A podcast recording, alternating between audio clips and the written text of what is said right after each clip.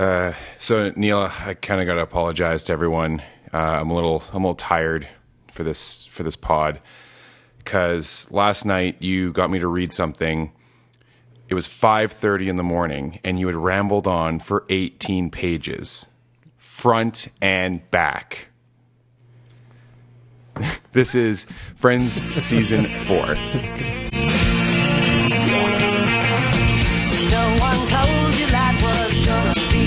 All right, the tape is rolling, the light is on, and you're in the two man booth with Nick Good. And Neil Cochran. and this is our, your podcast where we talk about sports, movies, TV, sometimes music, anything we feel like talking about. Uh, this one, this week, we are diving back into the the Friends Revisited series. We've done the first three. Now we're heading into season four. Long time ago now, it feels like. Long, actually, it's funny you mentioned that, Neil, because I just went back and listened to the last little bit of when we reviewed season three because I was curious how we how we handled the mystery of who Ross was going to pick. Sure. Uh, I will mention this off the top too. We are doing this episode uh, in honor of our good uh, loyal listener Cece. She's she requested this. Uh, she's having a tough go right now, uh, so we wanted to shout out and dedicate these next two episodes, these next two Throwback Thursdays to her. So hope you're listening. Hope you enjoy this. Um, but yeah, so we went back. We end season three with Ross at the beach house, all the friends at the beach house, and he has to make the hard decision: Do I go with Rachel or do I go with Bonnie? And we the season ends with him opening one of the doors and him just saying hi, and then that's it. Hi. Classic Ross. Uh, but before we get into what this, what decision Ross made and the first, we're, we, I should mention we're doing the first half of season four. We're doing the first twelve episodes. We'll do the next twelve next Thursday. Um, you're kind of mentioning some things before we started recording, Neil, about the age of sitcom and just the, Sure. the amount of viewership. So, do you want to kind of go over some of that a little bit, which is pretty fascinating? yeah, so like the season four premiere uh, originally aired September 25th, 1997. It had a viewership of 29.4 US viewers. Yeah, which is just insane. Um, because we think about it now, like good ratings now, even just for reference, I believe Breaking Bad at its peak got like five million. Well, what was what was Game of Thrones getting by the end there?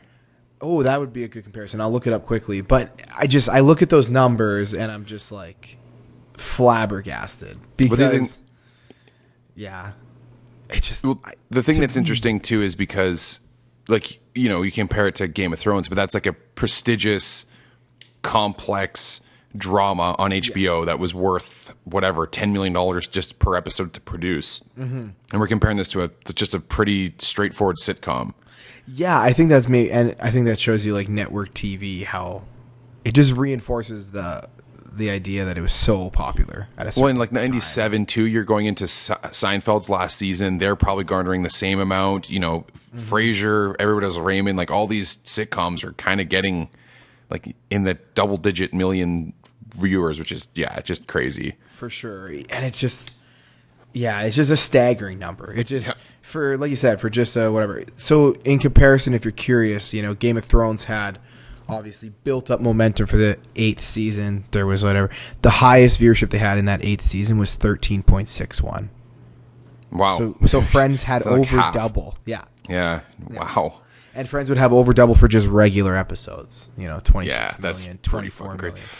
I mean, to be fair, those Game of Thrones numbers probably don't take into account illegal downloads, but for sure. There's the amount of eyes that have seen Game of Thrones is probably comparable, but just the Yeah. straight up like sit down on a I don't know when when was Friends? Was it on Thursdays? Is Thursdays? Yeah, it was them and Seinfeld that had. I think. I think Seinfeld either led into Friends or Friends led into Seinfeld. One of the two. Sure, because And then Frasier was in there too. Mm-hmm. yeah, because NBC really had them all. That was NBC's like Thursday block. That was where they really were commanding that whole space, that whole Sure. sitcom space. Of course, yeah. Um, And then, so just as an overview too, what were your general thoughts on the first half of season four? I, I thought it was actually pretty strong. I, I I don't know this for sure, but I have to imagine that gener- season four is probably generally well liked, or you know, it's it's looked upon in a positive light. I would assume. I think because you get you get past those those first couple seasons where it's You know, you're still kind of getting to know characters, all all that kind of stuff, right? I think when you get into a, a season four, the um, characters become more clear.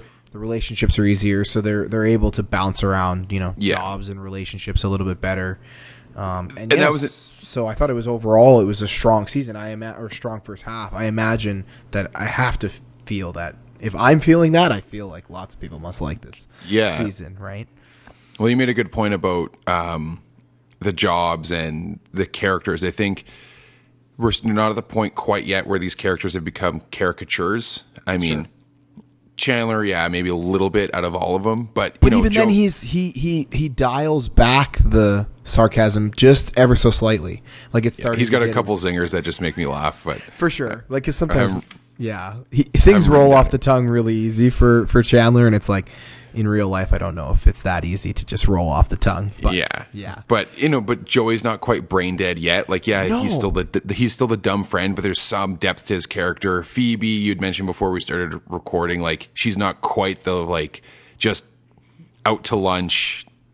Yeah, caricature of the the crazy kooky friend quite yet. Like, yeah, she's got her weird ticks, but she's not quite there yet. Mm-hmm. Ross is bearable. yes, Um, and then yeah, Monica's not not she, there. You don't really get a big sense of her like OCD or weird weird tendencies that they had established before. The only one is when the uh, the bumper scene when after Ross dates the the messy girl. and We'll get to all that, but that's really you don't really get much into that kind of minutia of her character. no, But then you mentioned the job thing, which is interesting too. Like they, I noticed too. I don't know if you did. They make a lot of uh, specific mentions to they're in their late twenties, like they're in the last year of their twenties. They're mm-hmm. 28, 29. Yeah. and you know Joey's still trying to find a job, and Monica's she's trying to figure out should I do this catering thing with Phoebe, or do I finally get my dream job as a head chef at a restaurant? And Rachel's trying to move up. She's still an assistant. She's trying to move up in her career. Like it is a very interesting time in their lives, and it's obviously something as a teenager when you're watching the show you don't quite relate to as much. But now I'm, I, I mean, for myself, it, it is kind of weird to think that like, well, I'm older now as these characters are in this show. sure, yeah, or like But- you're right around hovering around the same age. But God, did, did, does Joey not look like he's 29 years old? like Matt LeBlanc does not pass for a 29 year old in this show, but that's beside the point. No, for sure. Um, yeah, I just I think it was just more of a solid. I thought it was like it, it was more a little more charming and sweet mm-hmm. and fun. I think is the best way I can describe it. Like, Okay. I I, I- I feel like it's going to be hard to top this personally. Like from a personal standpoint, I I feel like this will probably be my favorite season that we do. I mm-hmm. feel like you're right. I think it'll start to really kind of progress down. If you are curious, though, mm-hmm. in 1997, Matt LeBlanc was 30 years old. Wow, man, he does doesn't look it. He was born in 1967. Damn. Well, I take that back, Matt LeBlanc. I'm sorry. Yeah, that's pretty. That's pretty crazy. So I think Lisa Kudrow is probably the oldest out of them, if I recall correctly. She to me doesn't look like a 29 year old, but they also like the way she dresses and stuff. Like Yeah, exactly. there's definitely like a, a Rachel the way she's dressed and yeah. Uh, Lisa Kudrow is 57, so she was 34. In yeah, I, I, I think I recall she's the oldest of the, and yeah, That um, makes sense. yeah. You were talking about like Rachel's the, the, the '90s fashion in general is just funny. Like it's Dude, the, yeah, even Monica's pants, like no pockets on the back and stuff. well, it's funny Leather. too. Be, and then just Rachel's rocking pantsuits all the time at work, but it's just funny too because you look at some. Uh, we've talked about Chandler suits and like how they're ill fitting and stuff, but you know this is the season that going into the last dance so it reminded me of a lot a, a lot of seeing all these guys like jordan and all these guys even they were like poorly dressed in these like bag i don't know why the mid to late 90s just were really into the baggy suits baggy suits, man. Jordan's never left the baggy suits, to be honest with you. Even today, Yeah, it's he true. dresses in those big ass baggy suits. For people curious, Jennifer Aniston was 28 at the time.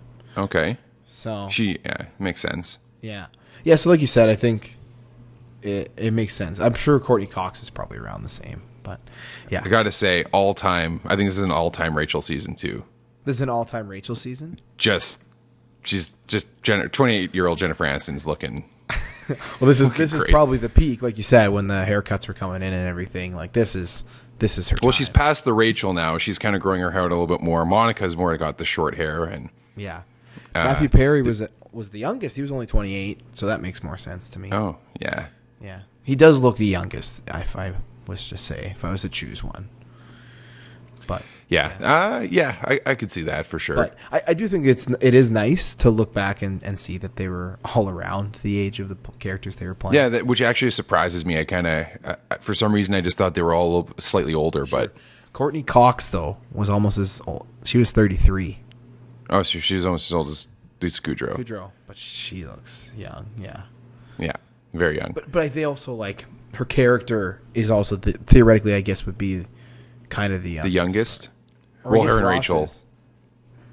No, Ross is older than Monica. older. That's right. That's right. My friend's uh, family tree. Come on, come on, That's Neil. right. People are turning this podcast off now. That's right. Yeah. Oh yeah. Just because of that. Yeah. That's right. Sorry. The older brother Ross, of course. Okay, you want to hop into the episodes here? Yeah. Let's do it.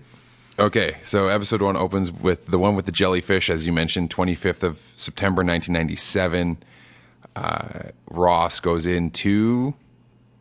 Well, Rachel's Rachel and Bonnie are both in there, but it's whose room? That's right. It's Rachel's room. But it's Rachel's room. He chooses Rachel's room. That was funny. He said, "Oh, my head's sunburnt." yeah, she's just rubbing aloe vera into her head. yeah. Oh, I almost. Um, yeah. It was funny because we had, it had been a while since we done. And I was like, "Oh yeah," like Bonnie shaved her head. Yeah. And it's Christine Taylor, of course, which is pretty Yeah. funny. Yeah. Um. so of course the whole uh, thing here is Ross has chosen Rachel. You know he's got to break up with Bonnie. Uh, he, while he goes to do it, Rachel writes this note, and it becomes the fam- infamous note. Neil, I don't know if you knew about this before. No, I didn't. So Rachel writes her note, 18 pages, front and back.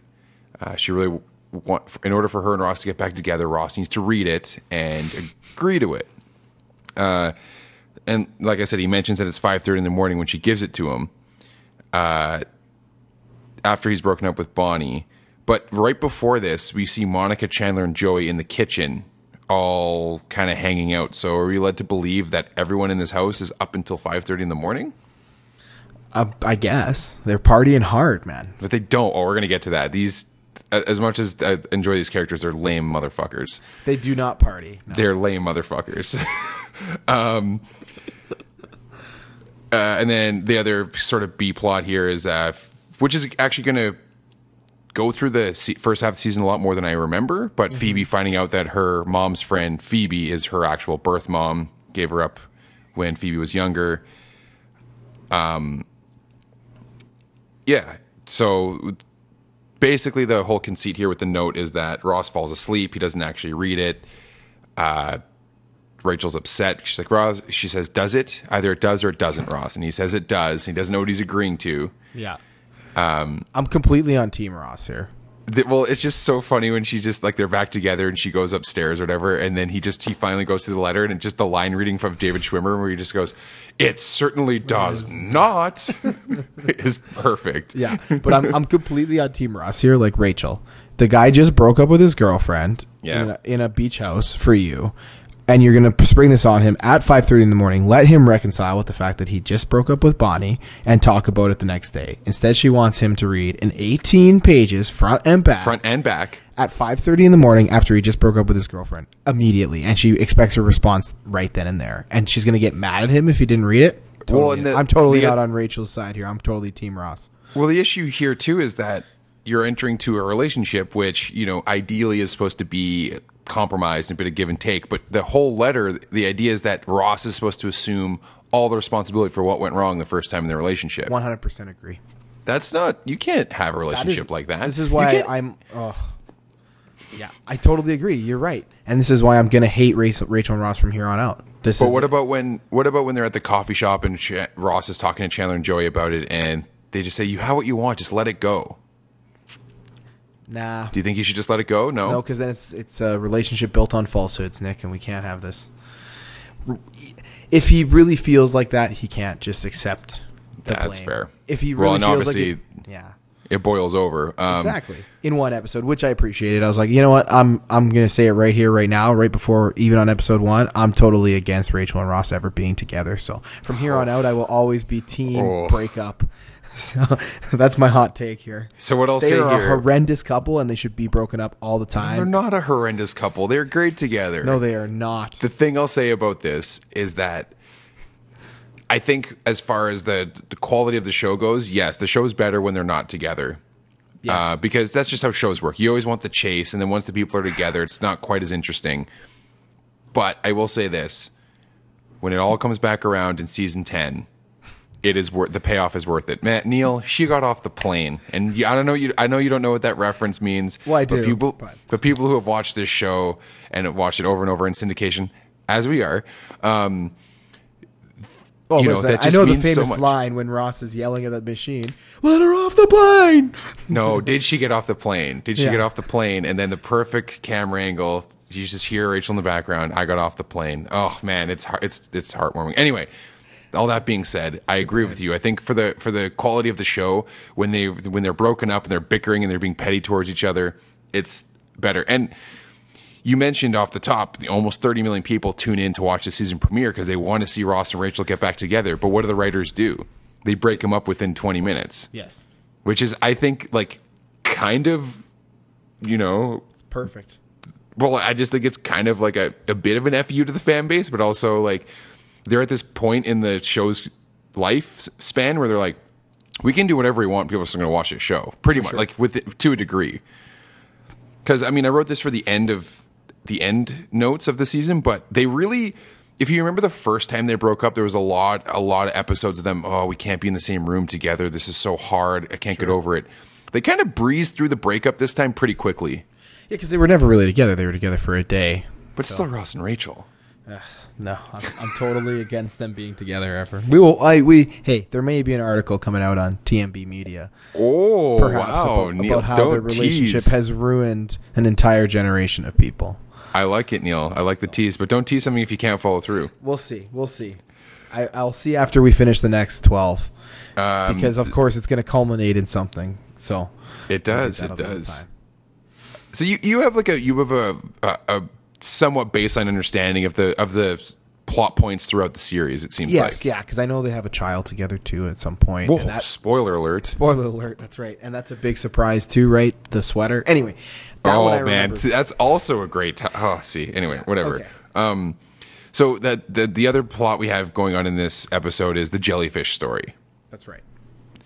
Um, have you don't, know why noticed? this, I don't know why this is such a big deal. If you got stung by a jellyfish and someone needed to pee on you, is it really a big deal? Yeah. Yeah, Like, come on, but you're, Neil, like- you're really Neil. really good friends. Neil. If I peed on you, it would change our friendship. That'd be weird, I guess. like, come on. I guess. It's like Monica's. It's like Monica says at the end of the episode. You will always be the guy who peed on me. Oh, well, she gets over it at some point, though, doesn't Oh, she? she does. And I, I, we mentioned this in the other seasons before, but it. I really feel like there's been. A slow burn. Yeah, they've dropped in the Monica Chandler thing a lot. Because in this episode, right, it's it's that she could never. Why would she never date a guy like Chandler? Basically. Yeah, that's that the carryover from the se- season finale from last year. Yeah. Um, but anyway, during the story, Chandler mentions at the end, sometimes late at night, I can still hear the screaming. And Joey says, "Oh, that's just because sometimes I say it through the wall to freak you out." But Rachel is still wearing the same outfit that she was wearing when they left the beach house. So how many nights has it been since this happened? There you go. I appreciate the joke, I appreciate the line, but it's just inaccurate. I like. also, the outfit Rachel's wearing, like, come on, that's why I noticed. um, but then, of course, the, the end, the end of the episode, like the, the breakup fight is just classic. Oh, yeah. you had rambled on for eighteen pages, front and back. oh, by the way, why are Y O U apostrophe Y O U apostrophe R E is U R. Y O U yours your. the the grammar police in 1997. I And love he- it. he- Ross that's the a- OG. That's an that's a Ross trait throughout the season. Uh, But then, of course, Rachel just fires like, "Oh, by the way, it's not that common. It doesn't happen to every guy, and it is a big deal." Is just great. Like these are like jokes when you're younger you don't quite get, and now you know you get into your mid to late twenties, early thirties. You're like, okay, these jokes, uh, I get where they're coming from. Yeah, and I appreciated the when Rachel was like, "It's just so great that you decided to take full responsibility, Just to get like- some perspective. And she's just like taking no blame here. I'm totally on Yeah. Ross. I'm on Ross's side here. Okay. Like I said, a good relationship's a two way street. So it's true. It's true, Neil. It truly is. Yes. Um, move on to episode two, the one with the cat. that's right. uh, 2nd of October 1997. Uh, we get a lot of uh, more pettiness between Ross and Rachel post breakup. You know, this is where Chip has called to hang out with Monica and Ross, and she's trying to flaunt. Oh, look, Chip. Rachel's trying to flaunt in front of Ross, like, why don't you give him a call? and just that that, that just that shot of her on the phone, and he just leans and goes, "Oh, that's right. He called for Monica." Like, just it, it's it's a little cruel, but it's just it's petty and it's, It's petty. hilarious. yeah, that stuff's great. That's the pettiness. We love Petty Ross. We we stand Petty Ross. Oh man, P- Petty Ross is the best. Petty and like kind of loserish Ross is the best character Is the by best far. character. Yeah, it's the best one. Um, Phoebe thinks her mom's a cat. Yeah, that was a bit of a strange plot point. Well, and it's but then we get the classic Phoebe Ross tension here, where Ross is the logical one, right? Mm-hmm. Phoebe, your mom is not in the cat, and she, you know how many parents have you lost, Ross? Like, it, and we've had this a couple times where they're very their their varying sense of you know spirituality versus science, you know scientific inquiry, I suppose would be the best way to put it. Mm-hmm. So just another example of that tension there. Yeah, I, I can appreciate that for sure. I just think it was a little extreme on like the Phoebe thing, and and like that doesn't mean Ro- Ross is trying to be a supportive friend by telling her the truth. Like you can't just Yeah. you don't get just, just to project things because you can't deal with your with your shit. But in fairness, Well- Phoebe they just pile it all on, and she just makes jokes about very like dark subjects, which is a bit odd, but definitely Yeah. like a '90s thing for sure. But Yeah, uh, is it though? I feel like a, I feel think like our in- generation, like I feel like me, the millennial generation, we like to make dark humor. We have a lot of dark humor. Well, we do, yeah. But our generation's more like South Park dark humor, not the Friends way, I guess. But In the just- sense that like she, they just pile a lot onto Phoebe. Just like how flippantly she talks about her mom's suicide and stuff like, and her being homeless and stuff like that. exactly, yeah. I think hmm. maybe that's more what I'm talking about. But but I dig. But, you know, I just th- I just love Ross. I think maybe I love Ross's logic here. So I do too, but they do they do dig into the character trait. Which watching it, it's you know sometimes you get a black mirror held up towards you, and you just see all the bad things about you. For sure. And when, you just, when everyone's going on about how Ross always has to be right, I'm just like, ugh, I'm such a Ross sometimes. I'm such a fucking Ross. Most sure. of the time, people people listening will say, "No, Nick, you are you are always that Ross." um, so I apologize for that, but yes. hey, when you're right, you're right. True. I think that can be definitely read as that that like Ross always just needs to be right. So And then, so this is where Joey gets robbed. He gets inside the ent- entertainment unit, Yeah. and this is another one of the great Chandler line deliveries. Yeah. where he comes back. He's like, "What happened?" He's like, "Oh man, he said he wasn't going to take the this chairs or something like that." He's like, "Man, I tell you, if I ever see that guy again," and he just goes, "Bend over," which is like kind of an edgy joke for A primetime sitcoms, but like I thought it was hilarious. yeah, probably went over some people's heads. As you said, like as a teenager, might not necessarily, you know, maybe as a the- kid. You know the uh, etch a sketch they have by the by the door. There's always stuff written in the background. The robber wrote, "Thanks for all your stuff" on it. Yeah. You notice that. Um, okay, so then we kind of the, the whole thing happens where Phoebe, the cat, she thinks the cat's her mom. One of I think Rachel, someone finds a flyer that says, "No, it's a missing cat. Some little girl is missing her cat." They're posted all over, and then Ross is like, "Hey, I got to go hang out with Ben, who we haven't seen for like two seasons." Um, but he's like, "I got to go hang out with Ben," and by the time you know, tell Phoebe. And then later, Ross shows up to the apartment. She notices the cat's still there. He's like, "You guys haven't told her yet." But They've established that these flyers are everywhere, and Phoebe hasn't seen them. Yeah. Weird. I, lo- I love when you find potholes, Nick. This is my Well, I favorite mean, part. I gotta, I, I, and I gotta call it like I see it. I gotta That's call it like I see it. No, I respect it. Uh, so that's kind of oh, and then of course we have Monica going on the date with Chip, that her high school crush. And Yeah, that was fun. like because when she was like, we all know we all know those people who just like haven't changed since high school. Yeah, like they they still find the same things funny and whatever else. They obviously played it over the top, but I appreciated the sort of joke. Yeah. and the sort of um, when she was like, I always wanted to go on a date with him in high school, and I guess I did. and then I also got to break up with him. Well, okay, I was actually going to get into that. She says, I, I not only did I get to j- date Chip Matthews from high school, I got to dump Chip Matthews. Mm-hmm. But do you are you really dumping someone when you've gone on one date with them and say you don't want to go on another date? Is that really dumping? That is not dumping, no. No. But in this So, show, like, they, Monica, but in this I- show, I- it's always one day relationship, so they have to be dumping people. Mon- like. I get where you're coming from, Monica, but like, yeah, you didn't dump Chip Matthews. for sure.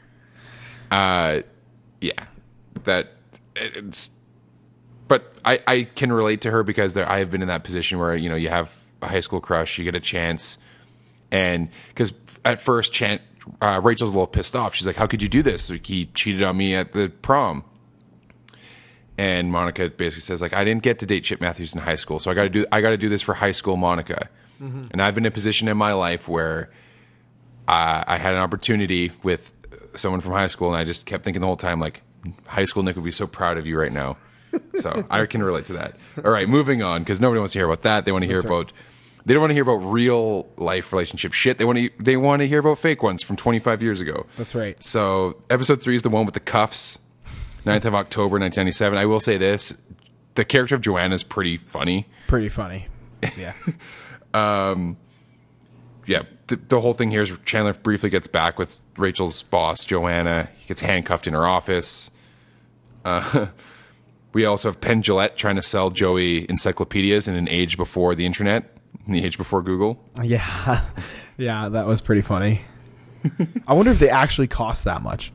$50 it- a book, probably.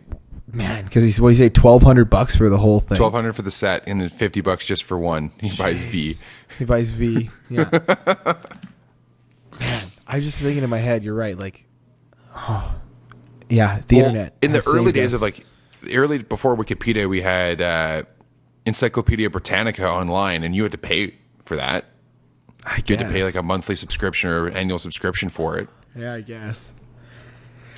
Uh, I guess Wikipedia Wikipedia's really sort of opened our eyes for how readily available. how much we take the internet for granted. for sure, and like how readily available some info can be. You know, you, I think Yeah. you just take that for granted, like you said. So Yeah, if I want to, if I want to look up vulcanized rubber, I can just type that in. exactly. Volcanic ash. You know. Yeah, the Vatican City. wow, I never knew that much about vomit.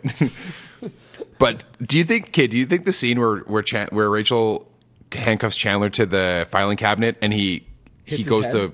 Do you think that was fake, or not No, fake? I- Do you think that was unintentional? I think it was unintentional.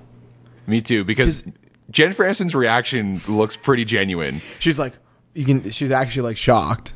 and the way just the way Matthew Perry kind of just goes like smiles, kind of. It's like fuck, man. Like I, I think, think it that was, was- unintentional. I think that was by ac- like on accident. Yeah, me too. right when I saw it, I Um, was like, oh, I think that was like improv, but like by accident. And they just they decided to keep it because like their reactions are so funny. Barely any Ross in this episode, so Yeah. it's maybe one of the more forgettable ones of the season. Yeah, basically it's Monica trying to impress her mother, which is anytime the Monica with the parents is pretty funny stuff. I felt this one though, like Mrs. Geller was really extra bitchy. like extra ruthless. Yeah, Yeah. When like you know your daughter's a chef, like she's gonna be able to make food. Like you don't Yeah. think she can make it better than frozen lasagna? Like she on. gets the nail in the nail in the uh, That's in the quiche, of course. Um, and just that last scene though, when Joey's all confident now that he can have conversations because he's read his his V encyclopedia. Just when whoever was because he brings up Vietnam War, and then I think War. Rachel goes, and then Rachel goes, "Oh, did you see that documentary on the Korean War?" And then just his look, his look on his face, where he kind of was like, "Ah, fuck." Oh god. You feel for Joey a bit there. For sure. Should have got the whole set. Okay, episode four, the one with the ballroom dancing. This was a little problematic, a little bit of a problematic problematic episode. Big time. The- we're gonna come across these though. Unfortunately, it's just the time of the. It's just a product of the time. It is. I, I think that's one of the things that's I don't particularly enjoy now. I mean, I wouldn't have noticed it probably back then. Is that there is a lot of sort of uh, scared of being gay. I think is sort of the best. Well, there's that, but even before that, so part one of the plots here is that Phoebe has a crush on one of her massage clients, and so Sure. they make a comment about how she's like done her feet up because it's the only part of her that he can see when he's on the table. Mm-hmm. And Ross is like, "What's with the ankle bracelet and the toe ring?" And Phoebe's re- answer is, "It's Arabian Princess Day at work. Leave me alone." Yeah, Yeah, I don't think that line would make the cable cut these days. no, probably not. Um, and then yeah, like I said, the A plot is essentially like gay shaming. Yeah, Joey comes back from dancing with Treeger, and Monica's like, her line verbatim is, "How's the dancing? Gay yet?" yeah, Like, and like, oh it- man, like yeah, th- those are some of the things that you just kind of cringe. Sure, Just like, it's I not get like it. you it said. was- It's it's not like crazy in your face, but it's definitely like a. It's like the best way I can describe it is like a microaggression towards like. well, keep in mind, like, so this is 1997. You know, we did Oscars 97, and this is the year where, where As Good as It Gets comes out, absolutely. So there's and that was a big some- problem we talked about in that script. Yeah, absolutely. Yeah, you're right. Bang on. I didn't even think about that. And you're right. Maybe it, it must just have been around this time. And even part of the joke in the Full Monty that same year is that like it's Sure. this sort of like homoerotic thing in this really work like tough working class town in Scotland or England or wherever they are. Sure. Yeah. So yeah. it's just maybe. a strange time in the mid mid to late nineties, eh? yeah, yeah, in like early 2000s. It, it must. It has to just be a product of the time. Um, yeah, I think it just it turns into some low hanging fruit kind of stuff. And then but then you kind of have the opposite too, where you have Ross, Chandler and Ross trying to quit the gym. That was great. Like Yeah. that that plot line was funny because they were just. I mean, like, it's good. So Chandler mentioned he's like they're going to keep taking fifty dollars out of my account for the rest of my life. It's good to know that you know there hasn't been that much inflation in gym memberships in twenty five years. About It's still about fifty bucks a month. sixty to six. Yeah, sixty bucks usually. Yeah. So I mean, that's as far as inflation rates go over uh, over almost three decades, two and a half decades. That's pretty good. pretty good. Pretty good. Yeah. Uh, yeah. So Joey and Treeger they they dance. That's Mm-hmm. kind of the the whole episode here to keep Monica and Chandler from be, or Monica and Rachel from being uh, evicted. And then even at the end too, there's even sort of like body shaming stuff where Yeah. where Treeger's like, "Hey, you want to come? Marge has a friend. She's about my size." And Joey's like, "Yeah, I'm good. I'm good. It's like, Yeah. yeah. it's like, yeah. Did you have to throw that in? there? I get it. It's just yeah, I know. And one, I think again, it's you know a deeper dive into Friends would tell you that like Monica's worth is entirely tied to her weight loss, and they even talk Sure. it, like how anytime people now see Monica, it's like, oh, you're so beautiful. well, when she sees Timothy Burke, he's like, "I remember seeing you in front of the Dairy Queen. Is the last time I saw you," kind of thing, right? Like, yeah, and it's just yeah. like I understand it from a perspective of it, it makes for a funny plot line and like you know when she's wearing the fat suit later in this in the series and stuff like that but It's relentless, though. it is like you said it's just a little problematic now Yeah. yeah So we'll just move quickly on to episode five. Sure. The one yeah, with Joey's an new entirely girlfriend. forgettable episode though I, I totally agree yeah. The one with Joey's new girlfriend. This is going to cause some interesting plot points throughout the series or throughout the season. I loved that yeah anyway I like this this gives Chandler another dimension so We have some more Ross and Rachel pettiness to kind of start this episode off. yeah which is nice um, And then again a great Chandler line reading where because the whole thing is Ross is trying to rub it in Rachel's face that he got this number from Amanda, and he just keep he like tosses it onto her magazine or whatever, and um, and then she's like, "You didn't even kiss Amanda," and Ross kind of shoots a look at Chandler, knowing that he told Chandler, and Chandler obviously told either Monica or Rachel, and Chandler's line is, "I tell people secrets to make them like me." which, which I thought was a great line reading. um, oh, and this this is where Phoebe has her sexy cold voice. yes that's right Um, her behavior regar- regarding catching Monica's cold is not COVID safe, though. no not, good Not, not, good Not a good episode to be watching during a pandemic. No, not good in 2020. That's for sure. Yeah, social distancing. How about licking the bowl that you just ate out of? Yeah, like Christ Almighty. uh, but yeah, the the main thing here is uh, Joey starts dating Kathy. Chandler approaches her at the coffee shop, not knowing that she's about to go on a date with Joey. He falls pretty hard and fast for her. and this is going to cause some tension going forward for the next couple episodes. That's right. Uh, it makes for some great like uh, Chandler Joey moments though. Yep, This- yep, for sure. But were you gonna say Gunther? Is this his first appearance in the season? No, he's been in the background a little bit, but like I'm kind of over the Gunther thing. He's just creepy. He is creepy. It's He's just like I just wrote Gun- Gunther, man. Like I think he's just creeping on Rachel in some weird way. He like asked for her birthday at one point, and I think she's like, "Oh, I need someone to hug," and he tried. I don't know. He's just being weird. yeah, or like when she's like, "I need a man," you know, and he's just Oh yeah, that was funny, and he just kind of looks down. So that's good. Those are gun- good Gunther moments. You're right. When he, Where talks has another much, though, it's like, ooh, he has another line where Joey comes in. He's like, "Hey, have you seen Chandler?" He's like, "I thought you were Chandler." yeah, that's right. Oh, and that was another good line in uh, in the one with Treeger, that even though it's forgettable, where he says something. Joey says something with the chick and the duck. He's like, "You have pets?" He's like, "No, no, no, no. That's our nicknames. I'm the chick. He's the duck." He's like, "Eh, thought it would have been the other way around." and then when he comes when he comes to the door, he's like, "Hey, duck, is chick here?" To Chandler, and he's like, "Uh, yeah." Yeah. Uh, so anyway, episode six, the one with the dirty girl. This is a great episode. Uh, 6th of November, 1997. Yeah, this is the good stuff. So Chandler, it's it's Kathy's birthday. The opening scene, he buys her uh, a first edition Velveteen Rabbit. Have you and ever again, read this, is book, Nick? I have not actually. Have you? No, I have not. No, Oh, okay. definitely not. I was I thought you were going to yeah. like shame me or something. No, not no, you're the it. English major. You know, the No, English guy. just Not, not the an English major. You do that every time. No, it's the education major, but you're an English man. You're, you're Yeah. a well written or a well well read man is what it should I appreciate that, but no, I've Yeah. never read the Velveteen Rabbit. I couldn't even tell you what it's about. Me neither. I have no idea, but it, it sounds anyway, it's- familiar. So apparently it's very important to Kathy. So Chandler has tracked down a first edition copy. But again, this is the Ross and Rachel pettiness that's really funny. Yeah.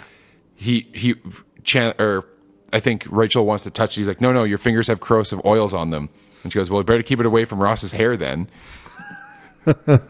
Yes. Yes. And then so Ross goes on a date with I think her name is Cynthia. Uh, it's played. She's played by Rebecca Romijn, Rebecca Romijn. Yeah. and she Would she be is it- Rebecca Romijn Stamos yet? Ah, that's a good question. I don't know, but I will find out quickly. Here on us. in the IMDb, she's still she's listed as Ro- Re- Rebecca Romijn. So, That's right. but anyway, so she is the dirty girl. He goes back to her apartment. Obviously, she's she's beautiful. She's a scientist too. She's smart. Uh, so he's into it. But he goes back to her apartment and it's messy. It's very messy. So then when he's describing it to Joey the next day, he, Ross says, "You know, at the end of the day, you throw your jacket on the couch. Well, instead of the couch, it's garbage, and instead of your jacket, it's garbage, and instead of the end of the day, it's the end of time, and garbage is all that has survived." Yeah. Exasperated Ross. yeah. Great. But on the other side here, we, we're getting some more tension between Chandler and Kathy. Mm-hmm. Kathy's a little suspect. yeah. She clearly knows that Chandler likes her, and they have some sexual chemistry, but she's still making it with Joey here. I know. She's playing the roommates a little bit here. A little bit. A little bit. She's a better match with Chandler, though. We know this. Oh, absolutely. But the main question from this episode, though, is Neil, mm-hmm. would you put up with all that disgusting apartment to get it with 1997 Rebecca Romijn Stamos? Yes. I think I. I think I would too. You, you- they, they're, when they're convincing Ross, Yeah. they're like, dude, just, just do it. That is a great scene though. There's like chocolate on his hand. He like finds bologna. Some good acting by Rebecca Romijn too, where she's like, "Oh my god, no, that's my that's Mitzi, my hamster. Oh, thank God, it's not her. It's just Yeah. a rat that was a great scene when he just starts mashing it. with like with like a tennis racket and like a or like a badminton, bad, Or whatever it is, yeah. racket. yeah. Oh no, that was so good. Um, if you were curious, the Velveteen Rabbit is a 1922 novel written by Margery Williams, Mm. and it is it chronicles the story of a stuffed rabbit's desire to become real through the love of its owner. so it's Pinocchio The British version, yes. or Winnie the Pooh or something. Sure. Yeah. Pinocchio. Uh, I mean, it's his desire to become a real boy, I guess. I got this for you because I know you like rabbits and cheese. Another great line. Another great line, yeah, Joey. I did like how she realizes that it's clearly Chandler who got the book. Well, that's what I'm saying. That's where that's where she's being a little suspect. She's like, I know it was you, and she's like, she's definitely like, she's giving him the bedroom eyes at that point. And he's like, Joey's my best friend. I can't do anything. the bedroom. I don't know. eyes. A little, a little suspect there of Kathy. Yeah. Uh, even the other plot in this one was pretty funny when uh, the funeral. Oh they, yeah, can't, they can't get her to give the money, so and then you she's know, just singing. yeah. So Monica and Phoebe are trying to get payment. Jeepers, creepers. Yeah, for, they're trying to get payment. she looks for- okay to me. Yeah, trying to get payment for the catering that they gave for this funeral, and yeah, like every time they cut back to the widow, she's just singing Yeah. and dancing. Good, good scene too, where Monica just is like, "Well, I'm gonna leave some cards." and she just scampers back to the kitchen. yeah, because Phoebe finally takes charge and was like, "No, well, you're paying us," and then Yeah. Monica's just left, you know, high and dry. So that You know that what? and this is a, a- another example we were talking about this sort of the flippancy about uh, Phoebe's mom's death. She's Yeah. like, you know what? The first thing I did at my mom's funeral, paid the caterer. yeah. Um, But this was an overall seven, good, good episode, though. but This made episode seven is like an all-time Ross episode. Okay, this is a good stretch here. These two, The one where Chandler crosses the line is the episode. So the, I, I will say this: this first half of the half of the season does a pretty good job of balancing pretty heavy, you know, somewhat real life tension with really really good comedy. sure. So this one, right, Chandler crosses the line. This, he's going to cross the line with Kathy, but we also have Ross and his quote unquote sound. His sound. And, and just again, great David Schwimmer, just like at this start where Monica says like, "Oh yeah, I forgot about you and your sound." Ah, cha, like. but also, this is a classic example of these people being lame as fuck. They're sitting around drinking orange juice, playing cards. I know. Like, come on. I know, Put a like- goddamn beer in one of their hands, and they Right? do it every once in a while. But like, just a Not vodka enough. soda. I know. Not enough though. Not enough. And like they go to Rangers games, like and they're not getting bombed. I'd be getting hammered. like come on you I, I get it and we're gonna get into it with the with the party episode but i mean yeah you're in your late 20s you, you you calm down a bit but you guys are living in new york in your late 20s It's crazy, man. It's crazy. and most of you are unemployed like what what like ross i get it he he has like a real full-time serious job but like why why are mon like monica works in the food industry for god's sake Right? works in the service industry. Like, come on. We'll get to that. Um, just, but uh, there is a good example where where Chandler comes back. So Chandler ends up kissing Kathy. Um, But again, she's playing him hard. Oh, I'll give you a haircut. And then she's Yes, but this is the the problem here too. We'll, uh, we'll we'll get it. We'll get into it the way Joey reacts. But Sure. But he so Chandler comes home and Joey makes a sambuca margarita. He's like, oh, we didn't have any rum. We only had sambuca. Because Chandler's like, is that a thing? He's like, I don't know. It's all we had. Which I just mentioned how lame they are most of the time. That is the, one of the more relatable things when you're in your mid to late 20s where you just like make random drinks with the only liquor you have in your house. for sure. Like that's one of the more that, that I've never seen friends actually be that relatable in that way sometimes. A devil's the devil's drink though in a margarita. No, thank you.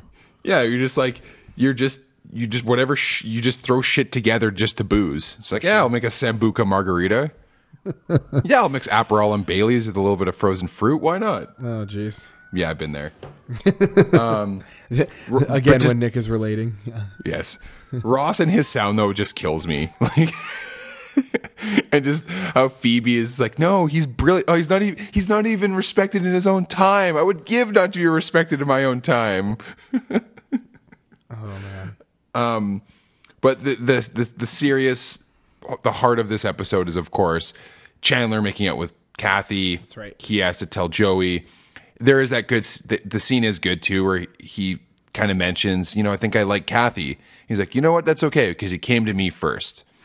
And I know it's a little contrived because that's what they're trying to push this whole time, but just the way Matt LeBlanc delivers it, I, I kind of did the man. That sucks because there are times you want to have the conversations with friends and people who you have relationships with, and you just don't, and you wish you had, and then it mhm. just kind of snowballs out of control. Sure. But also, so I'll ask you, how do you feel about Joey's reaction to the whole thing? was dating somebody else. Well, that's my issue. the reason why Kathy and Joe and Chandler are even in the apartment together for as long as they are, not to say that what they did was okay, But he's it's with because an- Joey's literally on another date with another girl. Yeah. You're trying to date two women literally on the same day. That's like I know. And I and I get that he says they're not exclusive, but it sure seems from Kathy's point of view that she thinks they're exclusive. yeah. He's taken out for dinner on her birthday. Mm-hmm. Like, so I get Joey feel. I get the betrayal, Sure. but at the same time, like, yeah, I think it would be easier to get over, no? Because if you really felt that strongly, you would have been exclusive from the beginning, no? Yeah. Is, is that the argument here? I think that's the argument. I don't know if it's an argument. I'm just saying, like, I, I, I get Joey's reaction, but at the same time, like, he's not completely innocent in this whole thing. No, he's not. No, Joey's definitely part of the problem here. Bill Perha- Simmons, perhaps pushes, you know, Kathy into Chandler's arms, if you will. Yeah, exactly. Bill Simmons has a theory that this is where the the whole premise of the show gets a little unrealistic. He's he says that at this point, like that would just be the end of the friendship completely. Never, it would never recover. Yeah, Interesting. your buddy kissing your girlfriend. I mean, it's not great. It's not a great look. No, it's not. And in the next episode, Ch- Joey tries to justify it with Ross about how he's reacting. He says, "Well, just imagine if when you were dating Rachel, if he would have kissed Rachel." Mm-hmm. That's not a good comparison, though. It's not a good comparison. Like, come on. Like, I know Joey was into the into Kathy, but like Joey and Kathy is not Ross and Rachel. And Chandler and and and Ross and Ross has known Chandler since college, and he- like, come on, like the comparison is not there at all. for sure. Um, But yeah, I just I don't know. I, I I get the I get the tension, and it is shitty, but I don't know. I think Joey is a little over the over the top a little bit. Sure, sure. I did like Chandler scrambling to like try and fix it and stuff. That's always Yeah. great. Anytime Matthew Perry is just like quick off the tongue is is pretty fun. yeah. So I do I do like these uh like these couple episodes here. So the- yeah. The so we next move into one's really episode eight, Yeah. which is the one with Chandler in a box. It's the Thanksgiving episode, 20th of November, 1997. right. Um, Yeah, and th- again, so this is Joey trying to justify why he's mad at Chandler. Uh, It's not, and it's not like what Chandler did was out of malice. Like he didn't just like get drunk and make out or sleep with Kathy just because he actually genuinely likes her. He has a genuine connection with her. So, I mean, honestly, I've been in a position where I've briefly dated and liked a girl, and it, she ended up liking a friend of mine more. You know, I never held that against anyone. Yeah. Sure, it's it's awkward for a bit, but in the long run, like you don't really hold it against the person. I don't think. No. I think you just gotta let those things go. Gotta try and let it. We're very uh we're relaxed here at the two man booth. We That's true. we we like to let people be happy, however that shows up. Yeah, like if if As long as, like you said, as long as there's no malice or anything like that. No, and like and Chandler's genuinely apologetic and feels bad about it, and but him and Kathy have a genuine connection, and you know it turns into a real relationship. Even though as soon as they start dating, Kathy's not seen for two straight episodes, but My biggest complaint about this. they spend all this time and then it's like Chandler's single again. Because no, he keeps he's like Kathy's with her parents, Kathy's out of town, or whatever, right? like what? You do all these things and then you don't see Kathy hanging out with the. Fr- I don't know. To me, that would be more realistic. Is that like Kathy's trying to integrate? Maybe you make a storyline of like her having trouble to do it. Who knows, right? I think like there's a lot even. Julie, like the way Julie was introduced. Sure, you're like you're trying to hang out a little bit, but no. Instead, some random guy, the first time they've ever met, comes to your Thanksgiving dinner and she can't. So I don't know.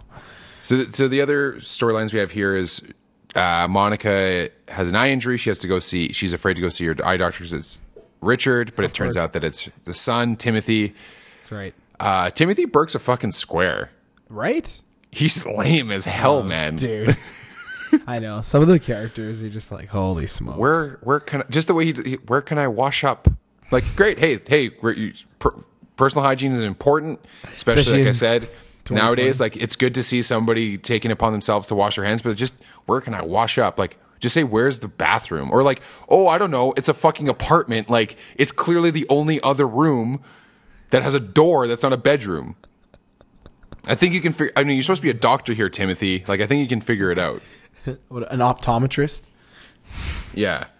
Um, and then the other part here is Ross getting upset because Rachel always returns things, That's right. right? Or exchanges everything, right? So uh, he, of course, pushes it too far, always making little comments, jabs at the dinner table. And Ross has a habit of doing this is he kind of won't let, he can't let something go. There, there are some funny lines. There's like, oh, I got the scal- or the sweet potatoes for you, Rachel, but Joey has the mashed potatoes if you feel like exchanging them. Yeah, this is um, where the pettiness is great. Yeah, and, but then we get a nice like tender. But okay, here's the thing: why does Rachel care so much? Her and Ross are broken up, and she clearly doesn't like him at all. So why is she taking it so personally that he is upset that she doesn't have the necklace that he bought her last Christmas? Thank you. I'm totally on Team Ross again here. no, actually, I'm not. Ross is a crazy bastard. No, she this wants is- if she wants to I'm do on whatever Rachel's she side. wants. Rachel shouldn't be taking it so seriously. No, I know. I'm I'm I'm totally I'm totally for it. I this is where I hate the relationship, Nick. All of a sudden she pulls out all those sentimental moments because again, we got to set up that you know she's There's- gonna it's still be there. in love with Ross. That thread is always Out there. of here. Get But out of here. But Give me pettiness just- all day over sappiness. but I love that you're not actually supposed to take these things. Yeah, that they're like a million years old. We actually have people who are trying to find it right now. Yeah. She's got like a horn or something. Like, It's a like looks like a. Is it a tooth? I Yeah. think it's like a tooth from one of the dinosaurs or something. But yeah, no, Um, actually, yeah. Sorry, I'm not Team Ross here, but I'm definitely. You're right. You're just anti Ross Rachel. Yes, yes. I'm, I'm, and I'm totally pro for them being petty towards each other constantly. That would to Um, me would be more interesting, I have to say though, I'm concerned about the security in this apartment building dude. because both Timothy and Kathy knock on the apartment door without ever getting buzzed in. Yep. So Only conveniently I- when the guy comes up for the food review, which we'll talk. about. Alessandro, yeah. Yeah, but like other than that, no. Yeah, I'm quite concerned about this downtown New York apartment. That's right. Anyway, how did Penn Jillette get in there to sell encyclopedias? Right? Never. Someone would have to buzz him in. Oh man. Um, so we move on to episode nine, the one where they're going to party. Or so yeah, I guess Joey finally lets it go though. Oh, right? that's I right. He lets the end. Chandler out of the box. Kathy. Uh, the box is fun. Like when Chandler's in there and stuff. There's Yeah. some funny moments, and he's like in the box. And he's like he's in there to think. The purpose of the box is threefold. yeah. But I also love when they're like, uh, she like t- talks to Chandler and she looks at them and they're like, oh, we'll leave her alone, and they just go to Yeah. the kitchen, like where you Yeah. can clearly still hear everything. Yeah. That's the other thing too. Is that like, oh, how great is he? And like he's right beside them, washing his hands. Right when he's like, oh, I need to go clean up. And, they're like, and Yeah. Monica looks like, oh, how great is he? Just like yelling it, like as if he's not going to see, like hear it. Rachel does have a Rachel has a good line too, where they're all debating like, "Oh, it's it's not that bad. They're inviting him over," and Rachel's like, "It's like inviting a, over a Greek tragedy." and then and then Monica turns to Phoebe. She's like, "Phoebe, it's fine, right?" She's like, "Yeah, you know, I'd see why I'd be your best bet, but no, I don't." Yeah, that was good. Yeah. Um, yeah, so we get to episode nine, the one where they're going to party, 11th of December, 97. Um, we get the whole con- conceit here is that an old college friend of Joey or uh, Chandler and Ross is, is coming, Gandalf, and they always just they always party with Gandalf because he's the party wizard. Um, Yeah, they're just And there's a quote- there's a quote where they're excited be- Yeah, they're excited because quote we never party anymore, and it's and this is where I said you guys are in your late twenties, not your late thirties, living in fucking New York City. Like Christ, you don't have to be lame all the time. Like yeah, you don't have to be going to clubs and stuff like that, but like holy shit, It's so true though. Like they don't party. get at all. drunk once. I know why. Yeah, was it just to keep like the family? I don't know. Like the Yeah. family element, and the family friendly element to it is that you don't drink or something. I don't know. Uh, so Rachel's trying to get promoted at Bloomingdale's. She wants to get a buyer's job. Uh, she goes. There's a hiring committee that Joanna's Mm-hmm. on. Um, Mr. Lippman is also on the hiring committee. Elaine's boss from from Seinfeld. Oh, there you go. I've never seen Uh, Seinfeld, so you're. Oh my God, Neil. I Oh was just texting with a listener yesterday. Actually, they were uh, inquiring about something. I can't remember. Oh, they were they were listening to our episode, of course, and they had said, "I didn't notice that Gretchen was, you know, p- char- played was the same character who played, of course, Ross's wife. Uh, what's him? Susan. Susan. Thank you." And so it's something like that, and then we got onto Seinfeld, and I was like, "Yeah, I'm pretty sure Nick's watched Seinfeld. I've never watched it." And he was his his reaction was probably very similar to you on the other end of the text. I'm just like flabbergasted. Like I get friends, but like Seinfeld, really? Holy fuck, Neil. anyway, um, so you can you kind of mentioned it. This is the episode where there Monica writes a food review, and the restaurant owner comes back to to give her give her a piece of his mind.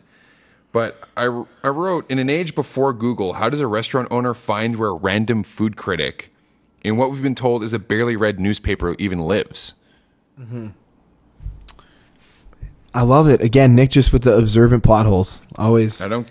I just don't get it. nothing so gets by you at this point. It's probably because you've seen it a couple times. But I just, just you know, with a, a little somewhat fresh eyes too. you know, right. Well, it's- haven't you- seen some of these ask- episodes in a long time. you're asking the hard questions here, no doubt about it. Yeah. So the, the the whole thing with Gandalf doesn't- doesn't show up. The guys go to party. They get tired by 10 p.m. and have decaf coffee. Like, I don't know. Again, there's like a sort of the a bit of a, a gay joke here too, where Ross is like, sometimes I get home and I just want to put on some Kenny G and and lay in the tub or whatever. And it's like, hey. We're, we're 29. We're not women. Like it's just like little things like that. Where you're just sort of like, okay. Yeah, we're just enforcing stereotypes. Uh, and then, uh, so Monica gets the offer to be the head chef at Alessandro's, which is going to be some comedy for the next couple episodes as well.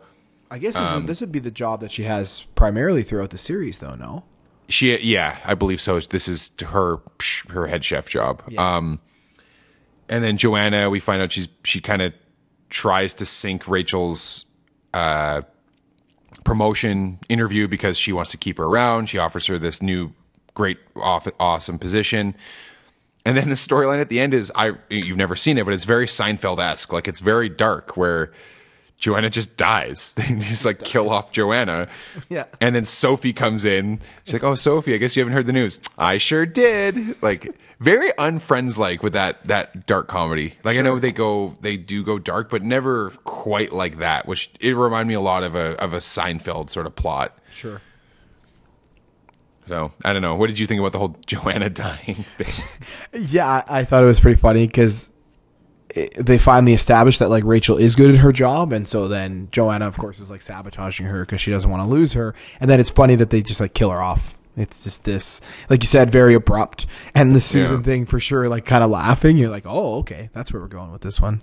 Sophie. So, or Sophie, sorry, yeah. And she's like, oh, that's okay, that's where we're going. But Well, like and I was wondering if that was going to happen because nobody really likes Joanna, right? So Well, like the, the the Joanna Sophie thing has been funny too. Just like, the, congratulations, Sophie, you've now crossed over into completely useless. Get out of my office. Like, yeah, exactly.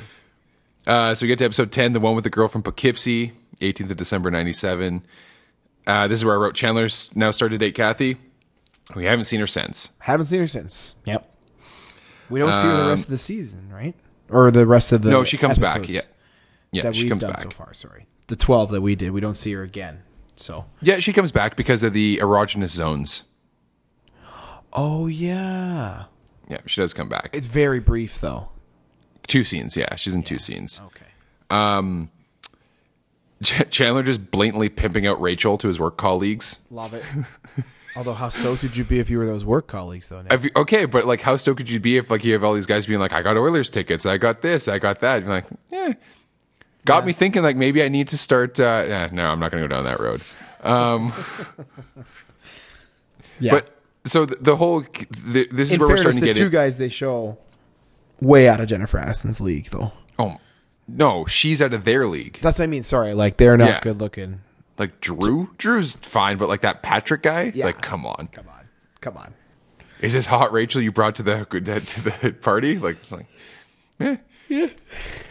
um, but so the whole most of the, I mean, the episode's called "The Girl from Poughkeepsie" because Ross is trying to, you know, he's debating whether he wants to date the one girl who lives in Poughkeepsie, which is like a town two hours outside of New York City, mm-hmm. or someone else who's a lot closer. And again, this is just really good Ross, like good David Schwimmer line reading. It's like. The one in Poughkeepsie's fun and she's smart and she's pretty, but she lives two hours away. The one that's right uptown and she's just as pretty. I guess she's smart. She is not fun. and then he's like, you know, she told a joke at the end of our last date, which, you know, if if told one way, is pretty funny, and if not, she's definitely not funny, not uh, pretty dumb, and kind of probably racist. Yeah, no, this was good. Like the Ross torn between this like super serious girl and this fun one, yeah, but he, so he then has Mon- spend all his time commuting, and he doesn't like that. So yeah, Monica is uh is trying to establish herself at her new job. She hires Joey as this sort of like I'll fire I'll hire you just to fire you thing. But Monica's nothing like ever chef, chef I've ever met in the food and beverage industry, Neil. No, yeah, this, So would, this would be your ex- this would be your expertise here. So meek, so humble, so friendly. No fucking head chef's ever been like that. No head chef comes in there and lets them people walk all over them like that. Like if Mo- if Monica's trying to get into this industry, and she, maybe there's a reason why she's still unemployed until until the age of 28 or whatever it is, because you got to assert. Well, you got to assert yourself a little bit here. That's right. Ramsay I've would never let that shit fly when he first probably started, right? No, I've men- I've mentioned it. I've mentioned it before. You know, any chef I've ever met, they're all pompous, in in their own way. In their own way, they're very territorial. Sure. They're very specific. Like they, it takes it takes a certain personality to be a head chef. I'll say that much. Sure. And we've got a lot of CanCon over the past couple episodes. In the in the previous episode, the one where they want to party, Chandler makes a comment, uh, "Stupid, useless Canadian money," which is funny because Matthew Perry is Canadian. Yes. In this one, Ross falls asleep on the train. He ends up in Montreal. He meets a girl who's actually from Nova Scotia. A lot of CanCon in the, these couple episodes. That's right. So they could syndicate in Canada probably. Probably. Uh, move on to episode 11, the one with Phoebe's uterus. And this is where we kind of get into a little bit more, you know, th- this is the, the parts of Friends that sometimes gets more progressive than you expect it to be. Sure. You know, in the first couple, first couple seasons with Ross, especially the first season, Ross trying to start a blended family with his ex-wife who's a lesbian, right? And that whole thing very uh uncommon for sure in especially on cable t- or on network television at the time. For sure. And now you have this whole surrogate. Not only is it a surrogate subplot, but it's you know Phoebe's brothers. She's being Phoebe's brother's surrogate. Her, you know, so it's interesting. Um, but we open up the episode with a twenty-year-old Donald Trump joke about ab- about Trump's blue blazer, which oh my god, oh, it's, it's just depressing that it's aged the way it has. Um, and then yeah, so so uh, Alice and Frank Jr. approach Phoebe to be the surrogate, and so she goes back to the apartment to tell everyone about it. And she says, "I'm going to do it. I'm going to give them the greatest gift you can give someone." And this is a great Chandler line. Oh my God, you're going to give them a kid and a Sony PlayStation? Oh my god. oh man. Uh, and then yeah, like we talked about, the subplot here too is Raw. Um, Chandler's nervous about having sex with Kathy because she was with Joey before. He knows about. Uh, he's he's quite familiar with Joey's sexual prowess. He said, And "Well, he's we, ner- we, we share a wall." Either they ei- either he's really good or they disagree with him a lot. uh, so then he he's he, he approaches Rachel and Monica says, "I need help. You know what can I do?" And Monica starts drawing the the picture and it's like there's everyone knows there's seven erogenous zones, and then Chandler kind of points at one and he's like, "That that's one." Oh, that's kind of an important one. He's like, "Oh, sorry, I was looking up it uh, upside down." And Rachel says, "Sometimes that helps." Is Rachel making a 69 joke on network television? I think so. That's how they they got away with that one. Yep. My goodness. Nice catch. Yep. Yeah. 100%. Um, yeah, Kat, this is the episode I wrote Kathy's back with an exclamation mark because we haven't seen her for a couple episodes. That's right. Uh, and then we have the whole thing at the uh, at the museum between Ross and Joey. Joey's a blazer. He sits at one table. Ross is a white coat, a lab coat. He sits at another table. And just Ross's speech about like shedding shedding your jackets and getting to know the person underneath is just fucking hilarious. Oh my god. and they have some, of the- you know, I'm Rhonda. These aren't real. All right, Rhonda. I'm Patrick, and I have to flick a light switch off 17 times before I leave a room, or our family will die. Like, shit. oh man. Yeah. That was that was a funny. I like how Joey's. He, he do we? It doesn't. I guess he doesn't keep this job, does he? Or who knows? I guess not. Yeah, they don't. They kind of just leave that to the wayside. Yeah, that's the only thing. Sometimes it's not as. There's definitely times where it's um, what's the best word? Like, it builds on previous episodes, or it's continuous in some Continuity. continuity. Yeah, thank you. In some capacity, obviously. Sometimes when it comes to their work and stuff, but maybe that's part of the joke. You know, in fairness. Yeah, well, I mean, I th- I think for Joey, it's probably just like he's a struggling actor, so he just has these odd jobs from here and there. I think that's sort of the thing there. Um, Sure. But you're right; they do pick and choose certain things that they they have for continuity sake, from season to season, from episode to episode. Right? Like Mm-hmm. it, it, yeah, it's sort of whatever they choose to do, which is whatever. When you're writing 24 episodes of season for 10 years, like fine, whatever. sure Yeah. Um Yeah, see, and this is the where where I wrote kind of what we talked about before, where Friends does this weird tug of war between being progressive with storylines, Phoebe being a surrogate, and making out of touch gay and gender jokes. Like it's Yeah. it's tough because you want to give it credit for like, oh yeah, they're they're heading into these certain directions, but at the same time, it's like again, it's it's a product of the times, I guess, too, right? Like you got to give them credit at least for for broaching somewhat uncomfortable things while still, I don't know. Unfortunately, they just hit, like I said, they hit the low hanging fruit with some of these jokes. Yeah, that's totally what it is. It's this idea that you can be these things, but you can still make jokes about it. Which I mean, some people would argue perhaps that you should be able to do, but I think you're right. I think it just it, they they cut it. Looking back on it, it misses the mark a little bit, but I still think it's it is kind of interesting that they touch on some topics that they do. So Yeah. No, you know exactly. Um, and it, it it is really sweet when they go in, when we go into this next episode with like with the puppy and all that kind of stuff, right? And the next episode's great. Oh, it, So- we'll jump into it. Episode twelve, the one with all the embryos. Well, sorry, even just quickly, Oh, I, sure. I did like having uh, Alice and Frank back.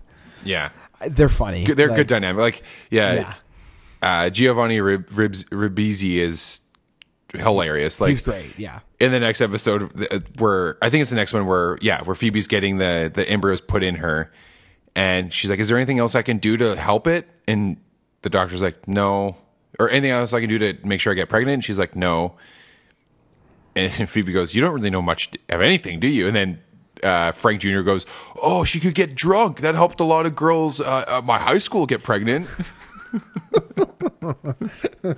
yeah. Oh man. so it's it's stuff like that but yeah it, it's good to to have their dynamic Yeah, I, Uh, I, I but yeah. love I love Frank. episode 12 the one with all the embryos Mm-hmm. uh this is one of the best ones in the series. This is where they have the hosting game. Ross hosting the game in general is just Money. perfect ross. Money. Yeah. she's like oh sure ross will do it. He doesn't have a career or a kid or a life of his own. It's okay well ask phoebe no i want to play. No, I want to play. no, he, and he's so so good when he's delivering. it's okay. I prepared for this. He like pulls the envelope out of his back pocket. The lightning round Ooh, ooh. I like how both Monica and i majored in lightning rounds Yeah, this is a this is a fantastic episode. because this is this is a good episode of balancing out like that really it's clever humor with you know how much do they know like a dating game but for friends right For sure.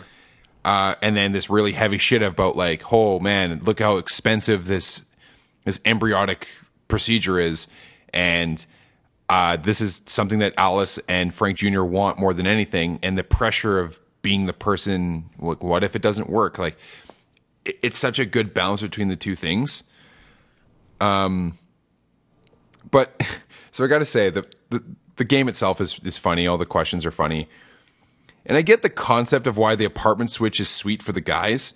But I'm just looking at all the shit in those apartments, and I'm like, is it? I think moving just across the hall would be a pain in the fucking ass. Way too much work, man. Way too much work.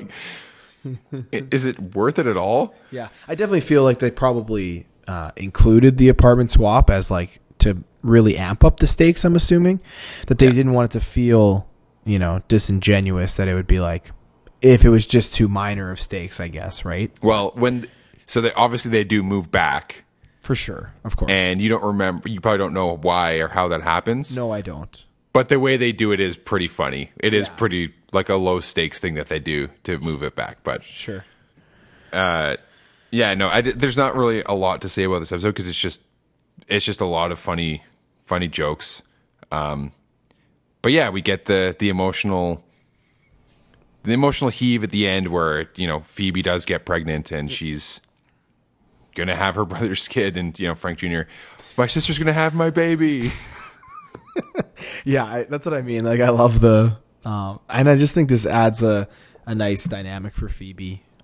She, it just kind of like she's you know really I think good hearted in some way, good natured, and Yeah, and she's not off like the co- total deep end yet. no, and she's like debating it. You know whether the, I like the will she won't she of like ah you know I want to be why not I'm just giving up you know I'm not giving up much in her eyes or whatever, but mm-hmm. we all know like that is still a significant thing. So again, I think this is what you're talking about. This one perfectly blended sort of some different topics with the humor of the game, just providing mm-hmm. the other actors and you know to be as hilarious as they can be. So yeah, I love I, I love Well, the, you- I mean the last question too is just too good. What is Chandler Bing's job?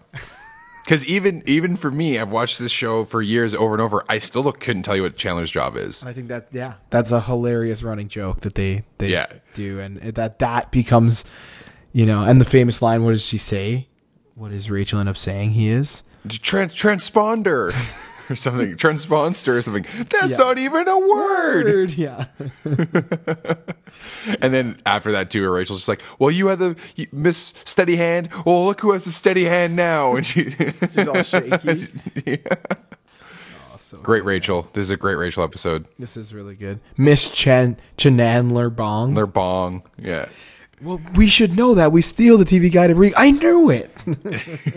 TV guide. That's such a throwback Oh, to. dude. That's that ages it for sure. TV. I remember. guide. Do you remember getting TV guides? Yeah, kind of. I remember getting TV guides because you had the cha- the TV guide channel, but it was like you had to wait, and then if you missed it, then you're like, "Ah, fuck, I gotta wait another two minutes." yeah, and it was always the it was blue nice screen. having the TV guide. it was always Yeah. the blue screen. Yeah, God, that was crazy. Hey. It was nice having the TV guide. Unreal. My God, Uh, that feels but yeah. nice though for sure. yeah, there's no, th- there wasn't a ton of stuff that really felt super dated, but there's a couple things that come up like that. Um, just that feeling of. It was one. I think it was the episode where Ross was gonna before he realizes Gandalf is coming. He's like, "Oh, there's this thing on the this thing about on bumblebees I want to watch on the Discovery Channel tonight."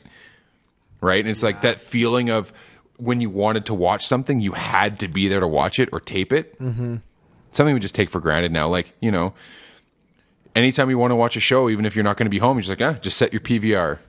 That's it. So it's So true.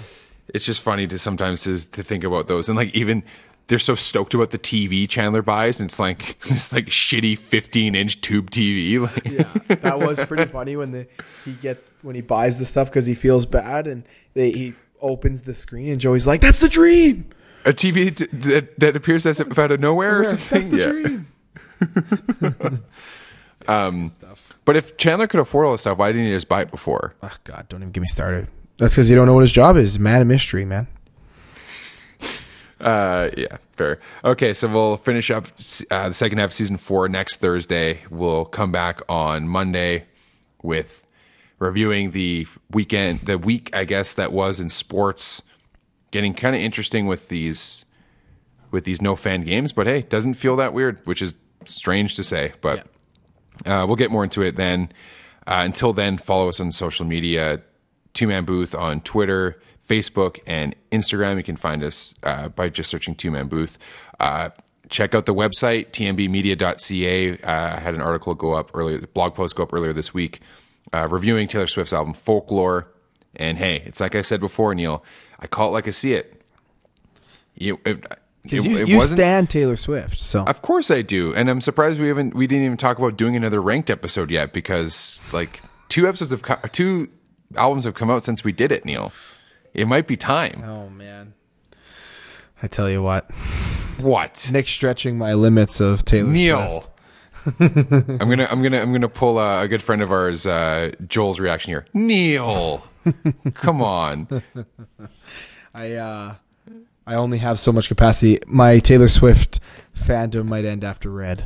Hot take. How is that possible? I'm, I'm just kidding. Well, we'll see. You you put one of the most bullshit songs ever on your first When I almost- I'll I never almost let, I'll texted never let you. you. F- because I was listening to it the other day when I was at work. So can't, came new album? No, the Safe and Sound oh God, came on my playlist on, it. on my shuffle because I had it on there from the last time we reviewed.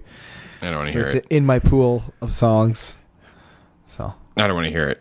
We'll, uh, yeah, we'll, we'll come back to it. Anyway, check out the website. Neil teased he might put something up after next Yeah. week's episode. So yeah, we'll see. uh, see if we'll have some stuff going up there to go along with the podcast. So uh, click on that, support us, help our Google Analytics just soar through the roof. That's right. Uh, so until then, until Monday, Neil, Nothing. just remember I'll always be there for you, Neil. when the rain starts to pour, I appreciate I'll be there for you. Stay safe, stay healthy, everyone. Thank you.